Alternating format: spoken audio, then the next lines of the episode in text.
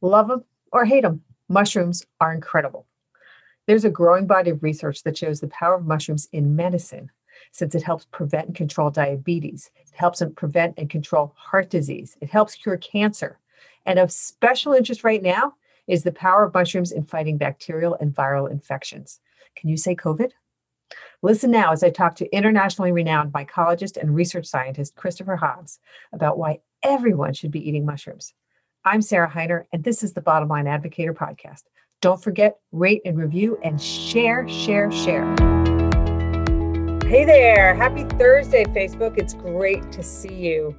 Um, I am excited to see you today. The sun is shining. It's been kind of rainy for a couple of days, and now the sun is out and the days are longer, and it feels so good to be getting back outside, spending more outside, getting the fuel of nature. And why am I talking about nature right now? Because we're going to talk about mushrooms, which is one of the most prominent items throughout all of nature. I I will say this in a moment about that. I have, I've never been a mushroom lover, and I watched a video. I mean, I learned a lot from the, our guests that we're going to have today, but I watched a, a documentary yesterday, and my, uh, my whole head was blown about the power of mushrooms and what they do on Earth for life and for our bodies, like truly remarkable. So wait till you hear what we're going to learn today. Um, I will give you reminders as usual. We've got a growing library of videos on Facebook um, and also on our YouTube channel, Bottom Line Inc's YouTube channel. So go there and subscribe. Um, tell your friends about these, share them. Um, this link will be live, so you can reshare it if you if you want to see it. If you know somebody who loves mushrooms or doesn't love mushrooms but needs to be converted, um, then uh, share this link with them afterward. We've got all sorts of other videos that we've been doing. I've got hundreds of them on YouTube that you can share. I will also remind you, as I always do, immune, immune, immune. There's nothing more important for you to do for your body than strengthen your immune system. The world is opening up, but I still am watching people and hearing people afraid to go out. They've had their vaccines. They're still putting on their masks. The stronger your immune system, the more confident you'll be about all the germs. There are bazillions of germs out there, more than just COVID. And yet we've existed for years, but now we're so paranoid. So we have this great download that our editors put together of some of the big, great things and simple things that you can do to boost your immune system, including going out and enjoying the sunshine and including eating mushrooms, which we'll talk about. Anyway, download that now. Um, and again, share it. Okay, we need we need a healthy population so that we can get on with our lives and people not being afraid. Um, I think that's all that I have to remind you about, except if you have questions. If you have questions for about mushrooms, about what we're going to be talking about, put them on into the chat, and I will have them passed along to me, and then we will pass them along to Chris Hobbs. Um, and I think that's it for the moment. So let me introduce you. Let me bring on Christopher Hobbs um, and introduce you to him and let you know how great he is as he's surrounded by his uh, bouquet of mushrooms back there. Uh, All right, so let me introduce, I always read my bullet points, so I'm certain that everybody knows exactly how great you are. Chris Hobbs is an internationally renowned mycologist, herbal clinician, licensed acupuncturist, botanist, and research scientist with over forty years of experience in herbal medicine.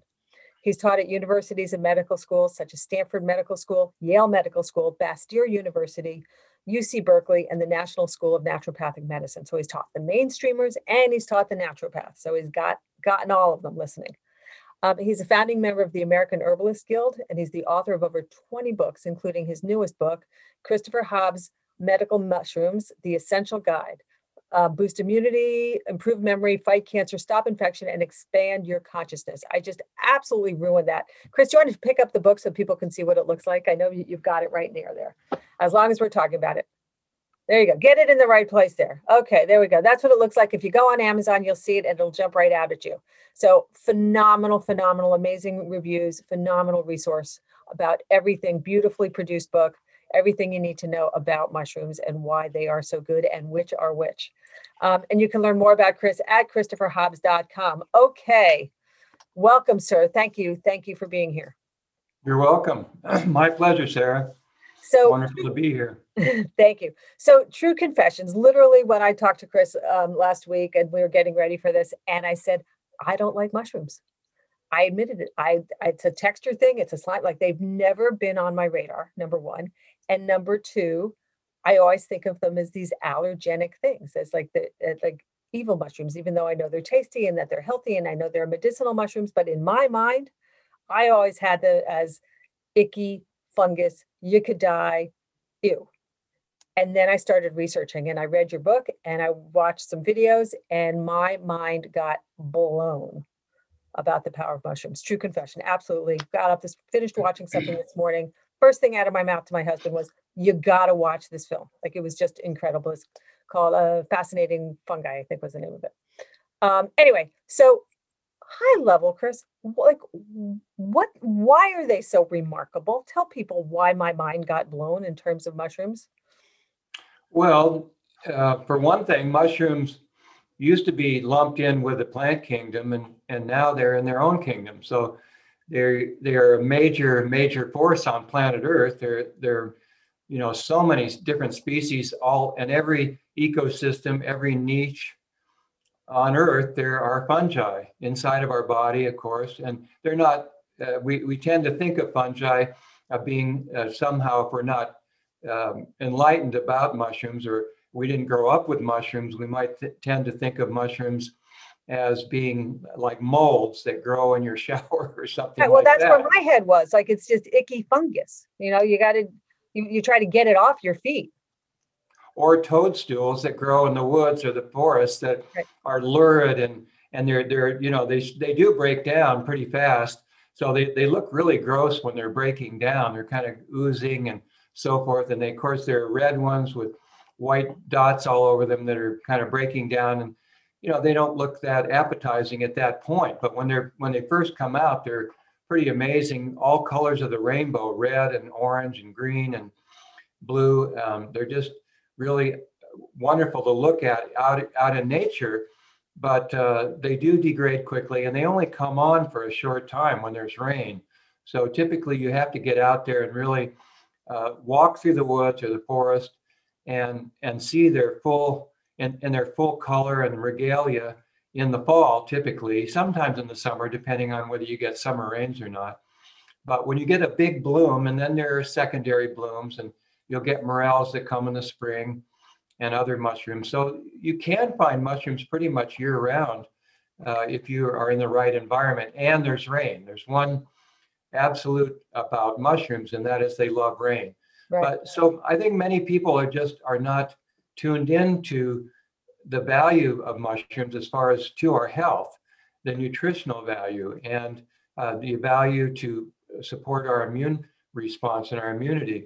You mentioned in one second how important immunity is, and yeah. I want to emphasize that by saying that not only immunity helps fight off bacteria and viruses, so we're kind of thinking about that all the time, but also our immune system is attached to every other system of our body, our hormones, our neurotransmitters. Uh, and if our immune system is has been weakened through stress, through diet, um, poor nutrition, whatever it might be, constant stress is really one of the internal or external stress really is one of the major uh, forces that can reduce the power of our immune system. But our immune system is also really plays a great role in our mood and our psychology. We don't often think of that, but sixty percent of our immune tissue is inside of our gut. Yep. So what we, whatever we eat uh, is really affects our um, um, immune system and our mood. So it's all tied together, Ner- the nervous system, hormonal system, immune system. And if our immune system is impacted by stress, that's going to affect our mood, our digestion, and all the rest of our body.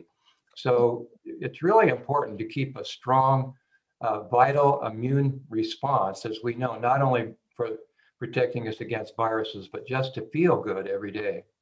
So the thing that was fascinating to me in my research on mushrooms is that they're like rejuvenators of life.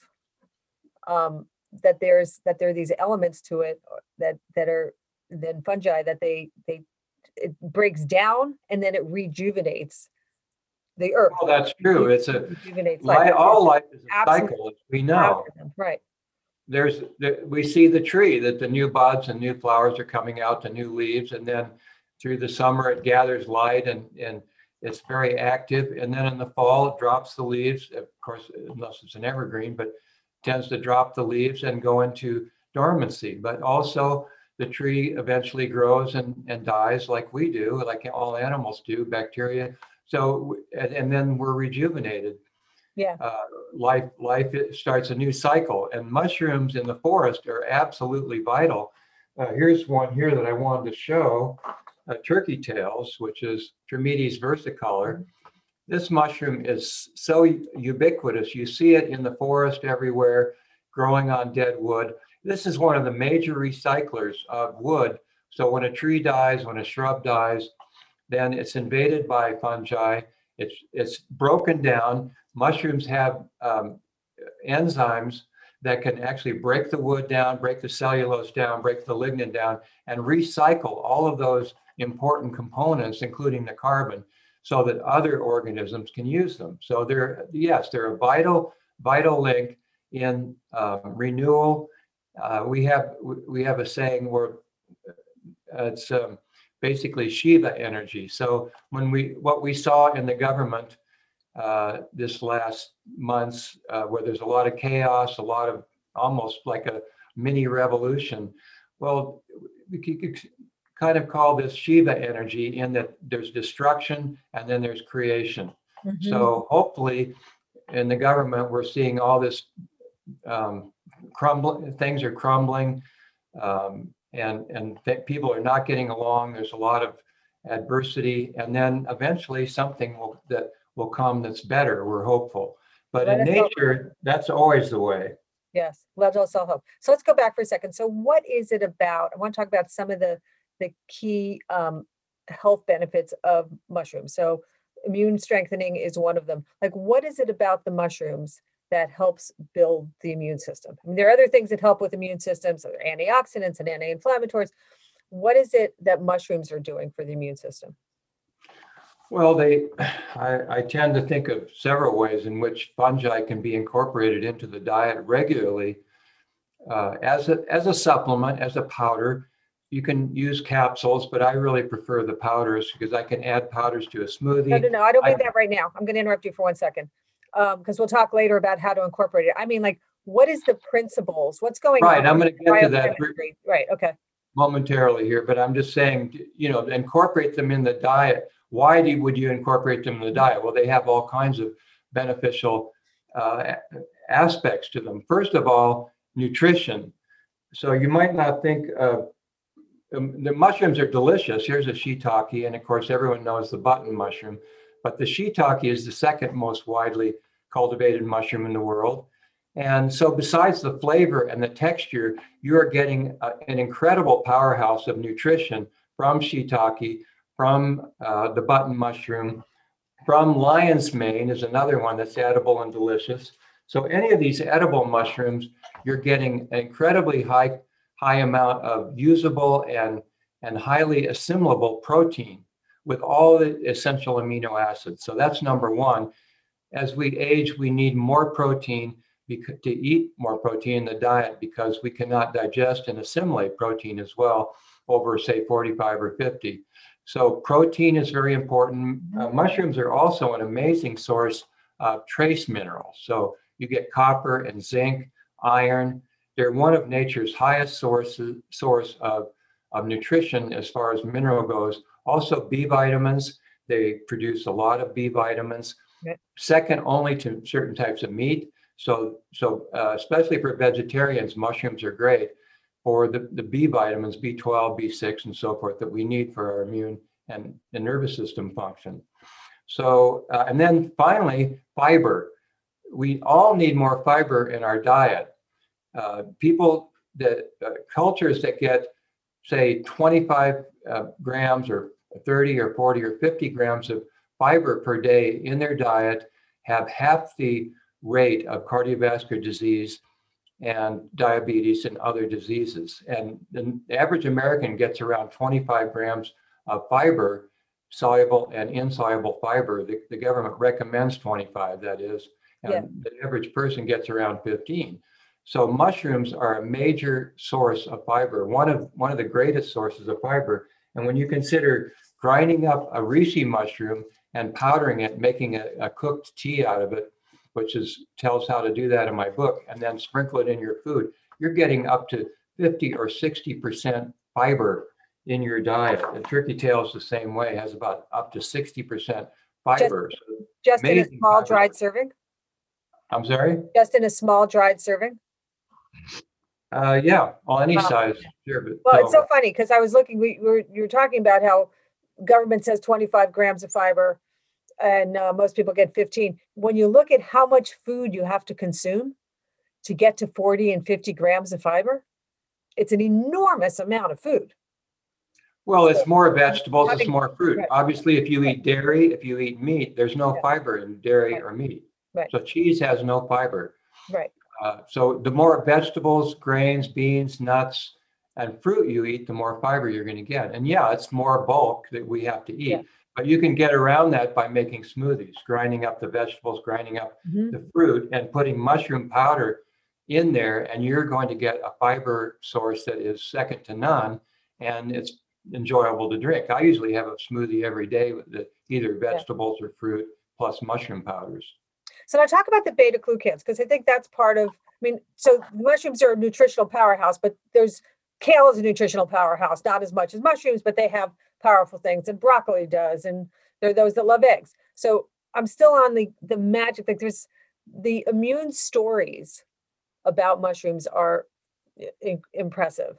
Um, there was a story by Paul Stamets who um, about his mother who had stage four breast cancer and got, was given chemotherapy, but was also, basically they said, good luck with it, go get your life in order. And then she was given, was it lion's tail? Um, I forget now which, whether it was lion's tail or turkey, t- or turkey tail or lion's mane, one of those mushrooms. Turkey tail. Turkey tail, in addition to her chemotherapy. And That's she was like eighty-eight years old at the time, eighty-seven or eighty-nine. And years later, she's still alive and she's totally cancer free. So what's happening in those stories? Well, all mushrooms, uh, with, and I have to use reishi as a, as a good example.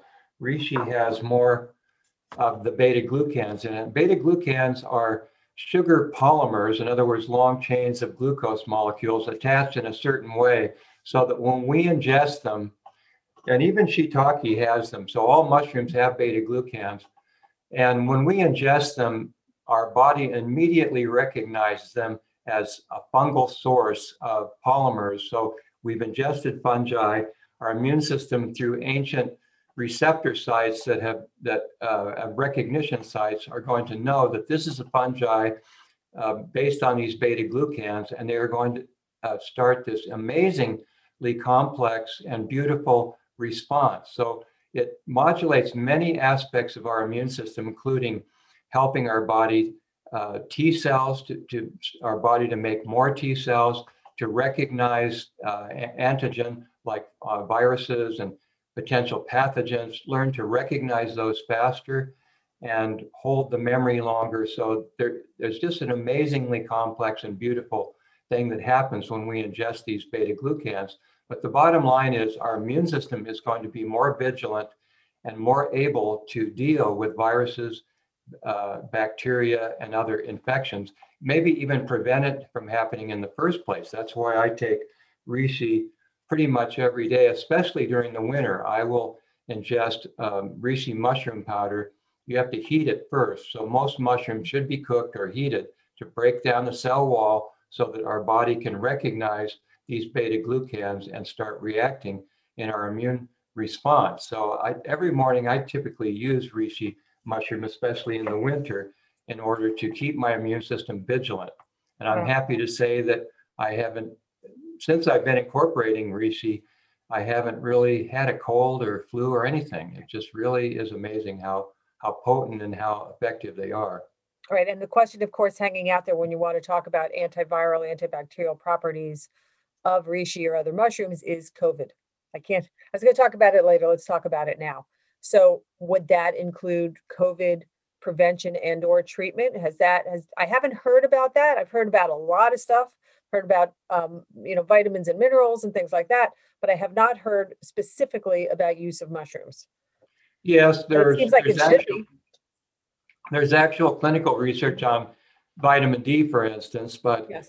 Uh, and some herbs, there are a few herbs that have been tested in vitro. That means that they make an herb extract and they, they expose uh, coronavirus to it and then coronavirus fails to reproduce, or mm-hmm. it ha- has a harder time attaching to cells in vitro in a test tube. However, there are no clinical trials showing that reishi or other medicinal mushrooms are going to block coronavirus from replicating.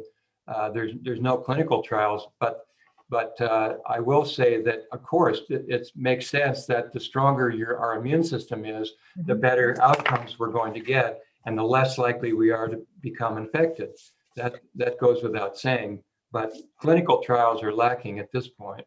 So, however, what other viral infections in general? You were talking about you take reishi prophylactically during the winter so that you avoid getting sick. Do you ever take it, I'll call it treatment, when you start getting, if you get a scratchy throat or something, do you double up on your reishi? Um, well, I double down on it, yeah. Whatever, like, but I mean, do you use it, double, I would call it as treatment as well as prevention? Yes, oh yeah, for prevention I use a, a moderate dose, which to me is about maybe a half a teaspoon, three quarters teaspoon of the processed powder. So it's already been heated and broken down into a very fine particles so that we can, our body can really utilize that and take it up and start mounting an immune response. If I start getting a scratchy throat or a cough or something like that, then I'm going to use a teaspoon or maybe even two teaspoons of the powder per day, one in the morning and one in the evening. That's powerful. And I only use that during symptoms. Then I go back to a maintenance dose, which is... Got it. Okay. And is there anyone, well, again, we'll talk about supplementing and consuming and stuff later on, but as long as we're on the topic, is there anyone that um, should not or need, do they need to double check what the doctor be taking before taking any of this, whether they've got allergies, whether they've got anything else that they, you know, might be sensitive to, I'm going to call it heating up their immune system? Anyone with autoimmune? Well, I've had this question a lot through the years in teaching mushroom classes. I'm allergic. I, I tend to be allergic to yeast, and I have. I'm just an, a person that that is sensitive to different types of food.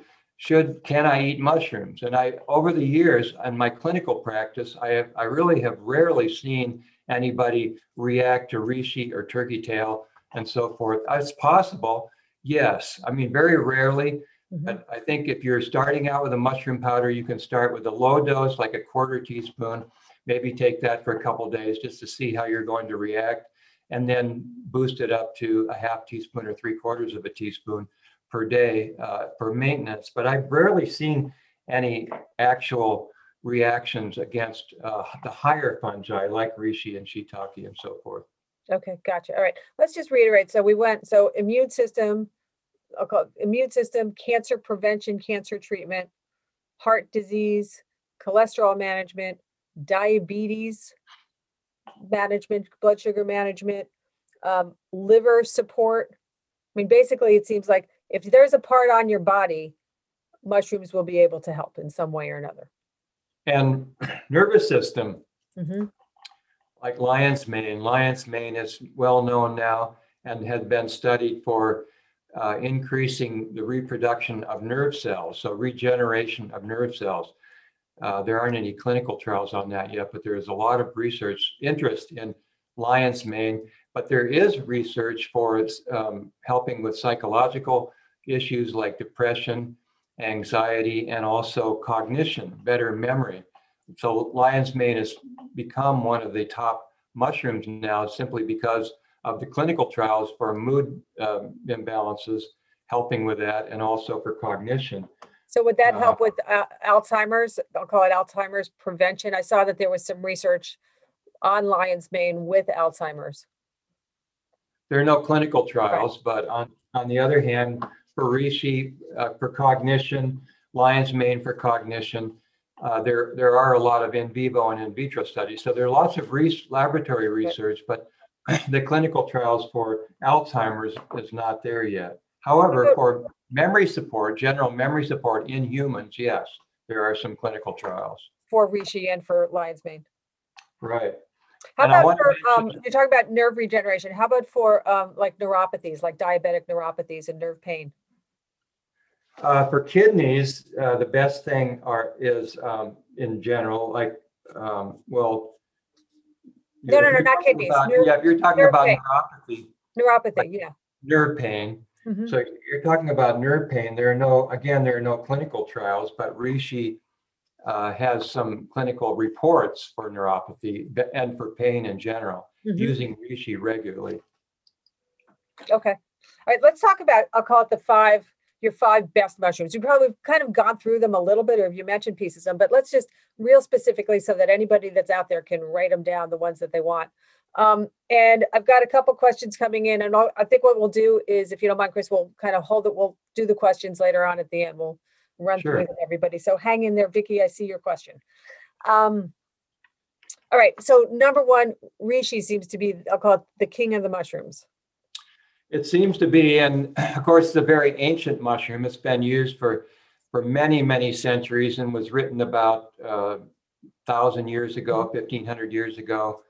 Uh, and uh, it's also very recognizable. I mean, this is a beautiful one here. This basically this scroll shape like this mm-hmm. is very common. It comes in red and different other colors. Now, this one is cultivated. Well, both of these are cultivated ones. So you can cultivate them and get the fruiting bodies uh, by cultivation, or you can pick them from the wild. And Rishi is, I think, so popular because, for one thing, it's just been used for so long and so revered as a spirit mushroom that helps calm the spirit, they say. So calm you down if you feel anxiety. And I certainly had amazing results in my clinical practice with Rishi. That's probably one of my very top herbs that I recommended to people and had so much positive feedback on it over the years, or just calming people down. And I use it personally myself, uh, the powder. If I feel upset or nervous at all, then Rishi is the one of the ones that I go to first. And another thing about Rishi is it has such a broad spectrum of application. Mm-hmm. It, it's been known for helping to heal the respiratory tract and prevent respiratory tract conditions like maybe asthma, uh, chronic bronchitis. Uh, it's also my go-to for prevention, as I mentioned, any type of Uh, upper respiratory tract infection like colds or flu or any upper respiratory tract infection, bronchitis and so forth. So it's well known for respiratory tract conditions. It also is very well known as an immunomodulator, like many mushrooms, mm-hmm. and preventing any type of infections. And again, the, the, the unique thing about Rishi is the calm, the spirit, and the relaxing, calming qualities of Rishi. Uh, it's often thought of as a spirit mushroom in the sense that if you're you have a spiritual practice or or um, you're meditating uh, you, and your regular practice, then Rishi is a is a or an herb or a mushroom that can help you with your practice because it just creates this feeling of calmness and serenity in the body and mind, and that's what it's really known for. Also, it protects the liver. There are studies showing that it help can help protect the liver from viruses and help heal the liver in general when used regularly. Uh, kidneys, uh, pain I mentioned before. Uh, so it has a whole spectrum. Right. And you uses. mentioned Rishi was with cancer as well. Well, cancer. All the mushrooms are really, as far as re- clinical trials, um, turkey tail has the most clinical trials on okay. cancer. Rishi does have a few good clinical trials showing that people who took chemotherapy with certain types of cancer plus the Rishi versus just chemotherapy alone, mm-hmm. people that took the Rishi with chemotherapy had less side effects from the chemo, such as nausea and fatigue, while on the same time, their long-term survival rate was enhanced by using the mushroom powders. And I want to get, I want to say that in my book, there's one good thing about my book is I re- I review all the clinical trials that have been done on every common major species of mushroom. So, and the, the, it's highly referenced in the book. So if you're interested in the science and the clinical trials behind mushrooms and the safety, then I really review all of that. That's great. Um, next question, when we use these, so we're talking about using, um, I often will talk about natural medicine being able to support your body to better be able to process pharmaceuticals if you need to take pharmaceuticals and potentially reduce the doses. Does mushrooms fall into that same category that by using mushrooms, you might be able to reduce your level of medication of other types of medications? Well, it's known that some herbs like Saint John's wort mm-hmm. and ginger and some herbs actually change the way that liver enzymes break drugs down in the body. Like if you take mm-hmm. a pharmaceutical, and it could either increase the levels of, of the drug, or it right. could decrease levels of the right. drug. So some mushrooms like reishi might slightly affect the liver enzymes, the way that drugs are metabolized, but really I wouldn't recommend using mushrooms for that, just to be able to lower your dose of a particular drug, because it, unless you know exactly the parameters of the drug and how it's metabolized, there are many liver enzymes. So it's just too difficult to really predict how it might affect the drugs that you're taking. So I don't really recommend it for that. However, if you're using any type of pharmaceuticals, including aspirin or non-steroidal anti-inflammatory drugs, we know that they impact our liver function and our kidney function. So the herb that really supports kidney function is, is cordyceps. Here's cordyceps militaris, right. which are, these are the fruiting bodies that are cultivated. They look like worms. They kind of do. Uh, but they, interestingly, they smell and taste quite good. So you yeah. can actually stir fry with these things or powder them up and take a medicine. And uh, cordyceps has some really, really good clinical trials showing that they can protect our liver against uh, nephrotoxic or kidney toxic uh, drugs. And reishi for, for the liver more, and cordyceps more for the kidneys. So these are two medicinal mushrooms that really are a must when you're, in my opinion, when you're using uh, any type of pharmaceuticals that could impact your kidney or liver. Yeah, and I was going to say, I mean, it seems in general that if anyone, though, on the on both sides of it, if the, if somebody is taking any kind of prescription medication and they want to act based on our conversation, and they're now inspired to to consider supplementing with mushrooms, um, that they should check first with their doctor or with a trained herbalist, probably, because their doctor probably has no idea um, about the impact of the mushrooms on their body, or the the interconnect between the drug and their liver and the mushrooms. Well, it doesn't hurt to mention, if you're if you have a natural care practitioner or any type of medical practitioner that you're working with, it can't hurt to mention that you are using reishi and so forth, or other medicinal mushrooms. However, I can say that the track record of mushroom use is incredible, as one of the safest natural remedies that you can use. It doesn't really, we talked, you mentioned about um, affecting liver enzymes and drug metabolism, but it doesn't, it doesn't really impact us very Uh, significantly. So it's only a mild effect right. with most mushrooms. Now, reishi has been thought, has some research that it might interfere with clotting. And mm-hmm. so if you're using anti-clotting medications like, like warfarin, mm-hmm. uh, that you might have to stop taking mushrooms or not take them. And also um, some of the other mushrooms. But it turns out that, that a study was done on uh, how reishi affects clotting in people, a clinical trial, and they found that it did actually did not affect the clotting time. They also, you, you might read sometimes that don't use reishi if you're going to have surgery because it could affect the way you, you clot. Well, it turns out that it didn't in this clinical trial. So it may, it's probably more theoretical than anything, but overall mushrooms are incredibly safe. And I've reviewed the literature for years and years and very rarely come across Uh, significant issues with mushrooms. Good. I'm glad. No, and I wasn't trying to say that they weren't. I just always, as kind of a, as the lawyer sitting somewhere in the background someplace, just to, yeah. disclaim, to always, I always suggest that people always double check, because I don't know what else is going on in their body or what combination right. of mar- pharmaceuticals they're taking. Yeah, any natural remedy, I think it's yeah. always good to discuss it, and and uh, also start out slowly with it if you're on medications, and just to see how it's going to react in your body. Maybe a half dose for a week, and then you can see how it's going to react, and then you can increase it slowly. Yep. Okay. All right. So we've got reishi, we've got cordyceps as one of the top five, and you talked about kidney support. Cordyceps, that was the one that the Chinese Olympic team got in trouble for years ago, wasn't it? Well, yes. Uh, cordyceps is has been known for a long time, over th- maybe a couple thousand years, for enhancing performance, both sexual performance and uh, just for sports as well, and vitality and vigor and so forth.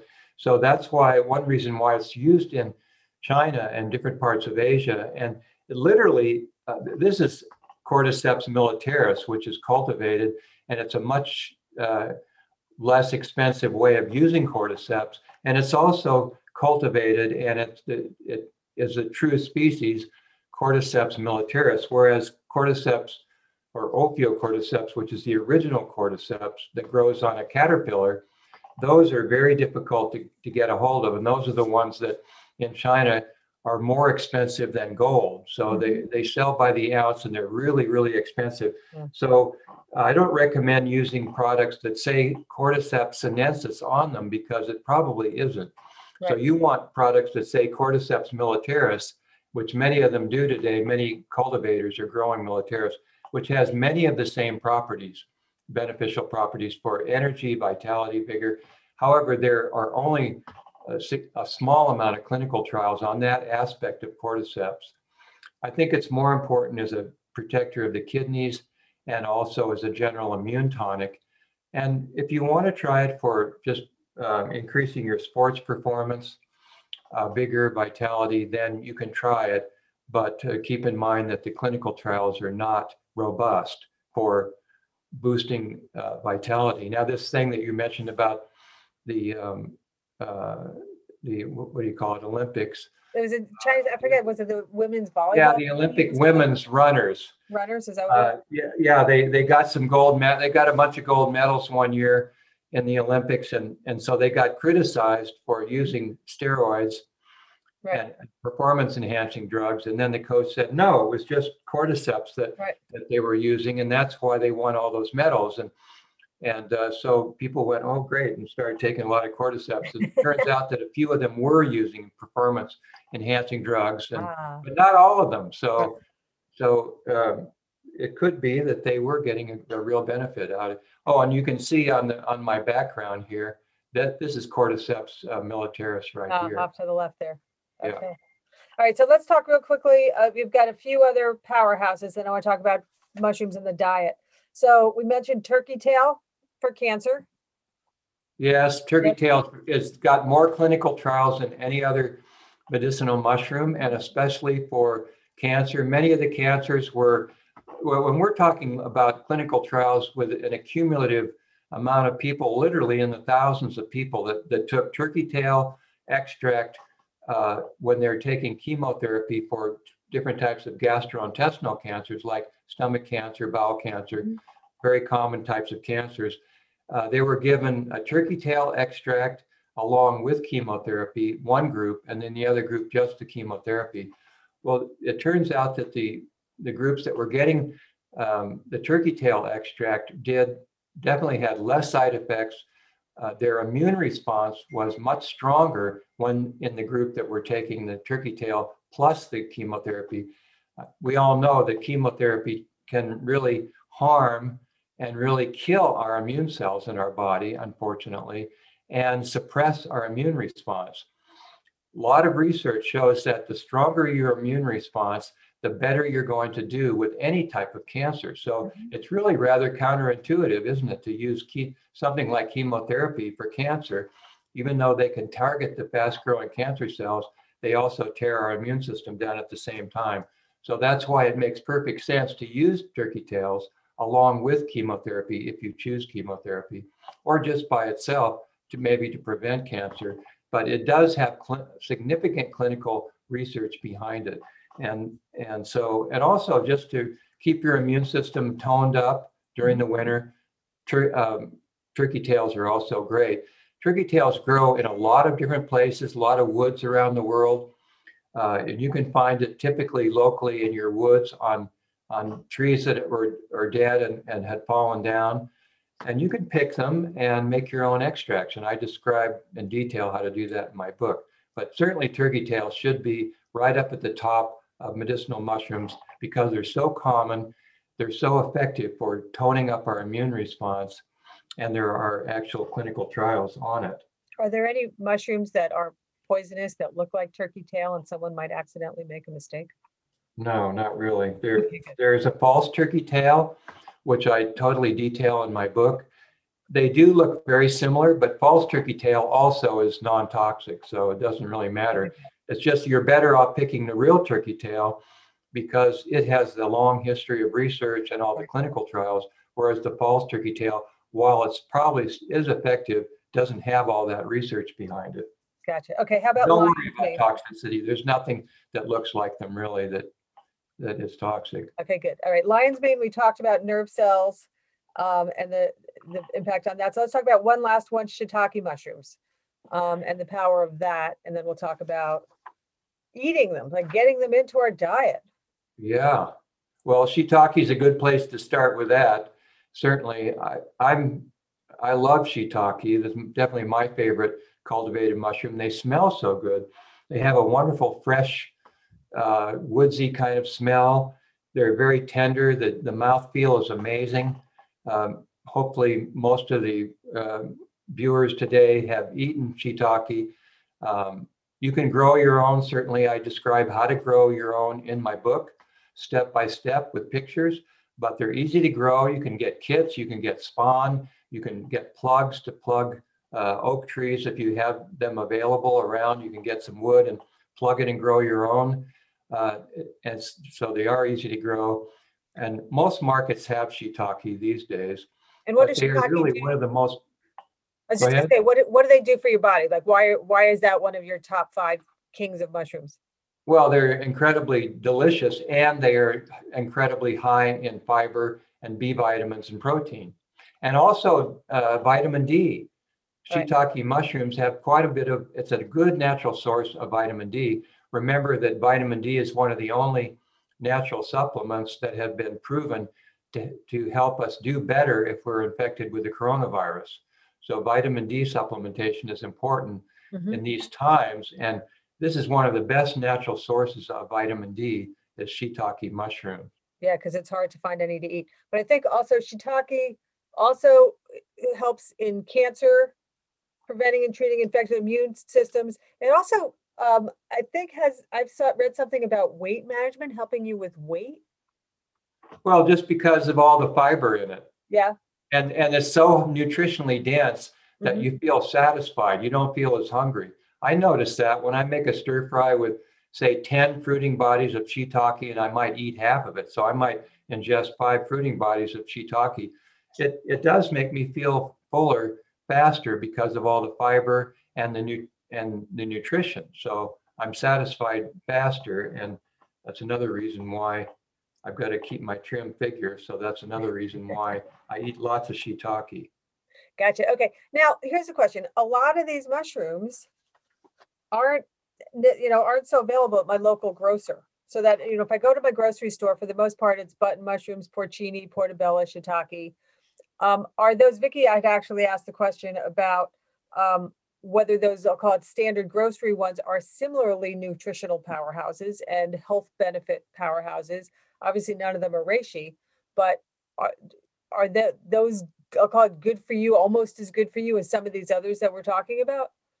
They all have beta-glucans. Right. In my book, I have a list of, of all the common mushrooms that we might find in the store, like maitake, and others, uh, button mushroom, and how much beta-glucans they have. So they all have beta-glucans, mm-hmm. and they're all good to eat, and they're all protective, immunoprotective, if you will. Uh, and they all have a lot of nutrition. Some are better than others, but certainly maitake and button mushroom, um, uh, other mushrooms that you might find in the store, uh, are they're all good. And yeah. we, we have stores around us that, that can contain about twenty different fresh mushrooms. For instance, another one that's really, really good that I recommend trying out there are wood ear. So wood ear are jelly mushrooms. And if you go to China or Asia, or even in Chinese cuisine, if you go into a Chinese restaurant, you'll get wood ear in, in the dish. And boy, are they delicious. They mm. are, abs- they kind of have a nice uh, crunchy texture, and, and they're quite good. And so when I was in China studying uh, Chinese medicine, every day I'd go into the restaurant near me, and I loved loved the wood ear so much that they put in the dish that I had my teacher write out, "More wood ear, please," in, Chi- in Chinese, and then I'd, I'd show it to them when I was ordering, just so I could get more woodier in there. Oh, that's great. Now, so you mentioned in passing before, but let's kind of underline that in terms of cooking and how the best ways to cook it. First of all, mushrooms, actually it's beneficial, kind of like tomatoes, where you get more of the nutrients out of it when you cook the mushroom than to eat it raw, because it breaks down the beta glucans, yes? Well, they typically right. must be cooked or right. heated. So if you get mushroom powders, they're all typically heated and, and broken down into very, and ground up into small particles so we can absorb them, and you know, they're bioavailable. But if you're if you're eating mushrooms like shiitake, some mushrooms are occasionally eaten raw, like, as you know, the button mushroom in the stores and salads, they're eaten raw. But you're not going to get nearly as much out of it if you don't cook it. So almost all mushrooms need to be cooked, even though they might taste okay uh, raw. They they're very hard to digest unless they are cooked and broken down. And you're not going to get nearly the beta glucans out and the nutrition out unless they are well cooked. And some mushrooms need to be very well cooked, like like wild mushrooms. When you're you're hunting wild mushrooms, they really should be well cooked, sliced and well cooked. So define so and well cooked. So, you know, in this have my as you said, I'm not the big mushroom eater, but my family will lo- really enjoy sauteed mushrooms.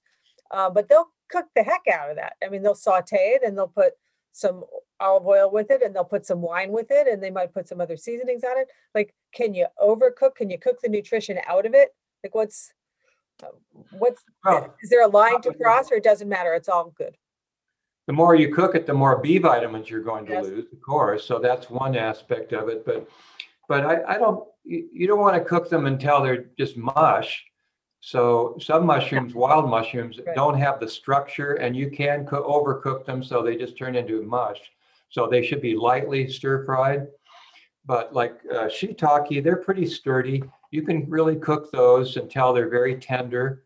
Uh, how I do it typically is I slice them up into slices, put them in a skillet, put some olive oil in there and some water. And I, I like putting water in there so that uh, when I'm uh, cooking them, that, that you get steam coming up. And then I put my vegetables in there, the kale and other types of vegetables, and then that kind of steams them, and and, and uh, then you've got olive oil in there too to extract some of the um, active ingredients, and and so that's the way I do it. Stir fry it with a little olive oil and water, and uh, but but don't cook them until they're mushy. No, but they have to be well cooked till they're tender. That's the way. And does it matter? And I'm so freaky about organic on a lot of produce. So there's. There's wild, there's farm raised, there's organic. Does it matter when it comes to mushrooms? Oh, well, sure. I'm big on organic. Mm-hmm. Um, you know, some of the, with the company I typically recommend, Mushroom Harvest, those are all grown organically. Uh, so, and also Far West Fungi, if you want to buy mushroom kits and plugs and, and, and dry and fresh mushrooms, Far West Fungi, they're all organically grown. And so I only deal with organically grown companies, and some products out there are not organically grown, some are. But if I'm going to eat a mushroom, of course I want organically grown.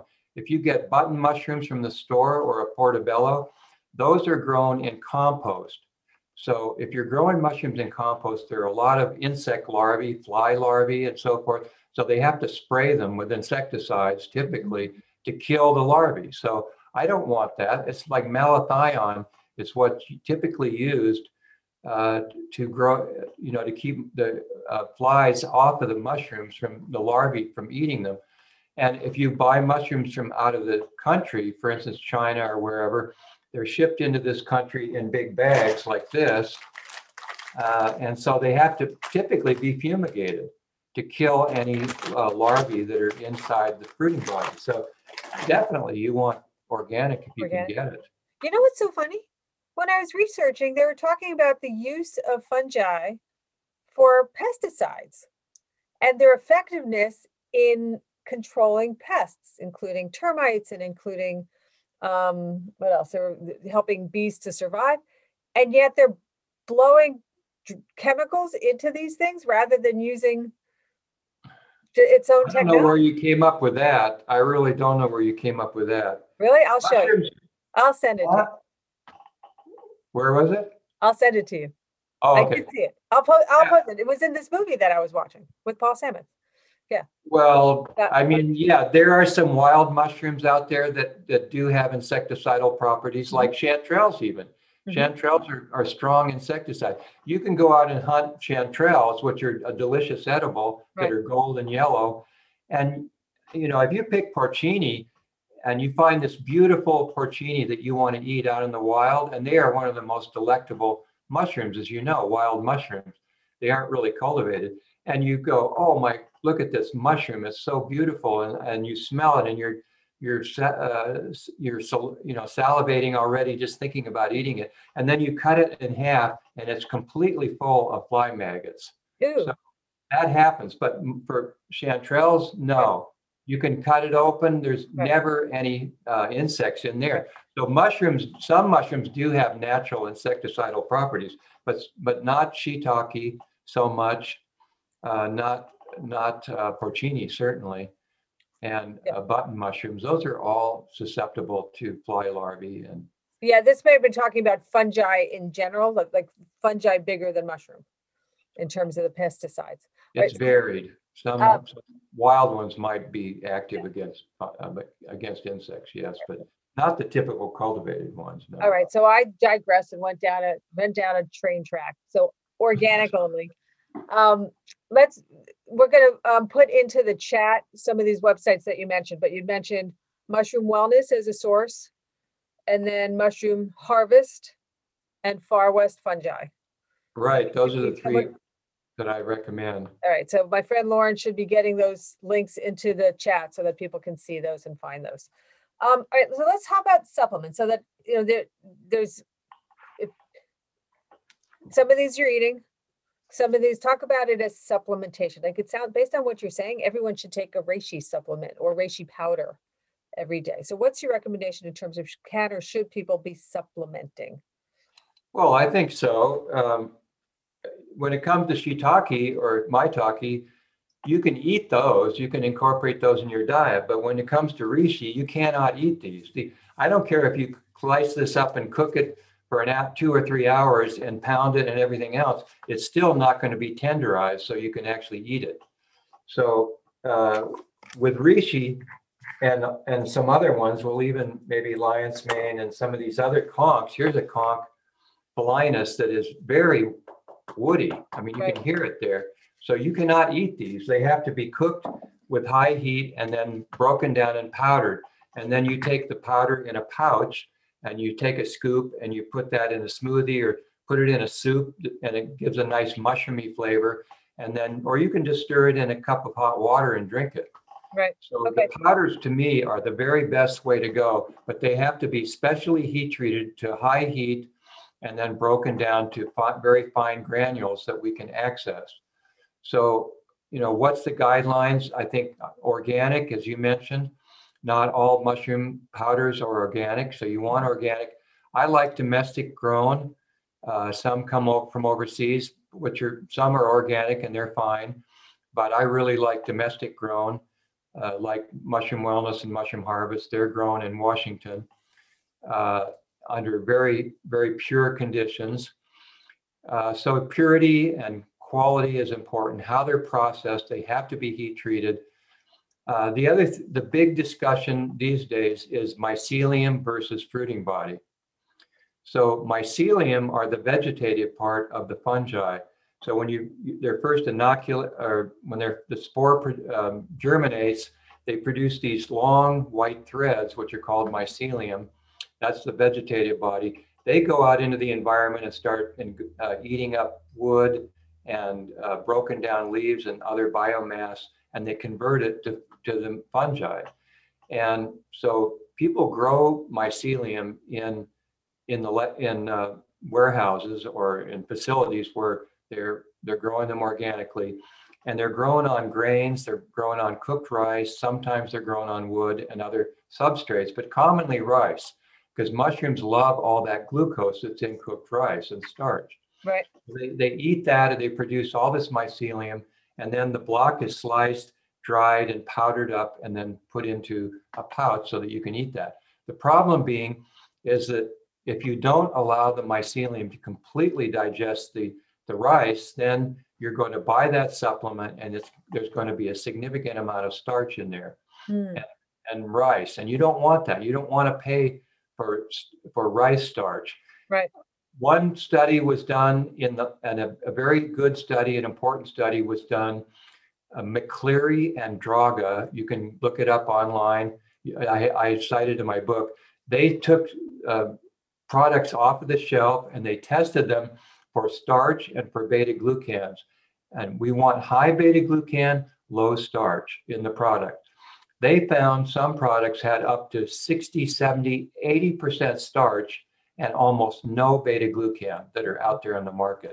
So it's really important to, to buy products that are guaranteeing beta glucans, like Mushroom Wellness is guaranteeing about fifteen percent uh, beta glucan. So you know that you're getting the beta glucans and you know that there's some fruiting bodies in there. You want that. So a mixture of mycelium and fruiting bodies is fine as long as you're getting the beta glucans and you have low starch in there.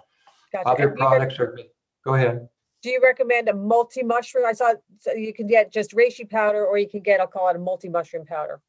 Well, they each have their benefit. If you, to me, reishi is great, and, and I take that for cold and flu season.